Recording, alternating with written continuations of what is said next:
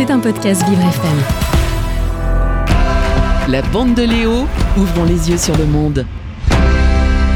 Et oui, tout est toujours plus clair avec Julien. Enfin, on va pas parler euh, politique exactement aujourd'hui. On va évoquer le pass Navigo, euh, cette petite carte sésame pour se déplacer dans les transports en commun en Ile-de-France. Et depuis quelques semaines, nous avons appris que son prix pourrait augmenter, Julien. Rebonjour Léo, 90 euros, c'est ce que pourrait bientôt vous coûter chaque mois votre passe Navigo mensuel, une augmentation considérable.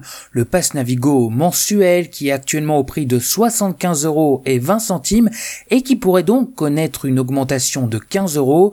C'est dans une lettre datée du 25 novembre dernier que Valérie Pécresse, présidente de la région Île-de-France mais aussi d'Île-de-France Mobilité, évoque la possibilité d'une hausse du Navigo à 90 face selon, euh, je cite, au blocage du gouvernement. Elle évoque dans sa lettre un contexte inédit d'envoler des coûts de fonctionnement des transports franciliens, des coûts liés principalement à la crise énergétique.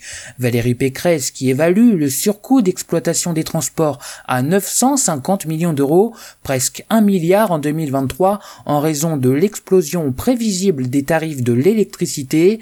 Le budget de la région de France sera voté d'ici une quinzaine de jours et on peut donc utiliser ces jours pour éviter une situation intenable pour les usagers, estime le ministre des Transports Clément Beaune chez nos confrères de RMC.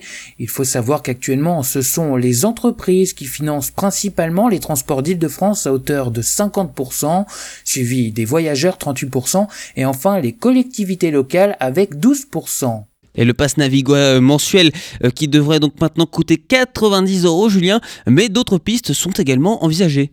Tout à fait, Léo. Une autre piste prévoit un Navigo à 80 euros et 80 centimes par mois si le Parlement vote une hausse de la contribution des entreprises. Un vote qui pourrait se faire via un amendement au projet de loi de finances. Toutefois, pas question pour le gouvernement d'augmenter les impôts des entreprises. Valérie Pécresse avait également évoqué un prix de 100 euros par mois avant d'espérer une augmentation qui se limiterait à 80 euros. Clément Beaune qui affirme qu'il n'y a aucune justification à ce qu'on passe Navigo à 100 euros. Et dans tous les cas, ce sera difficile euh, pour Île-de-France Mobilité de ne pas augmenter le prix du Navigo mensuel, euh, mais des, discussions euh, sont en cours en l'autorité et le gouvernement, Julien. Oui, une discussion est encore en cours, explique le ministre des Transports, Clément Beaune, qui promet de faire tout pour éviter une hausse trop importante des tarifs de l'abonnement mensuel au transport en commun en région francilienne.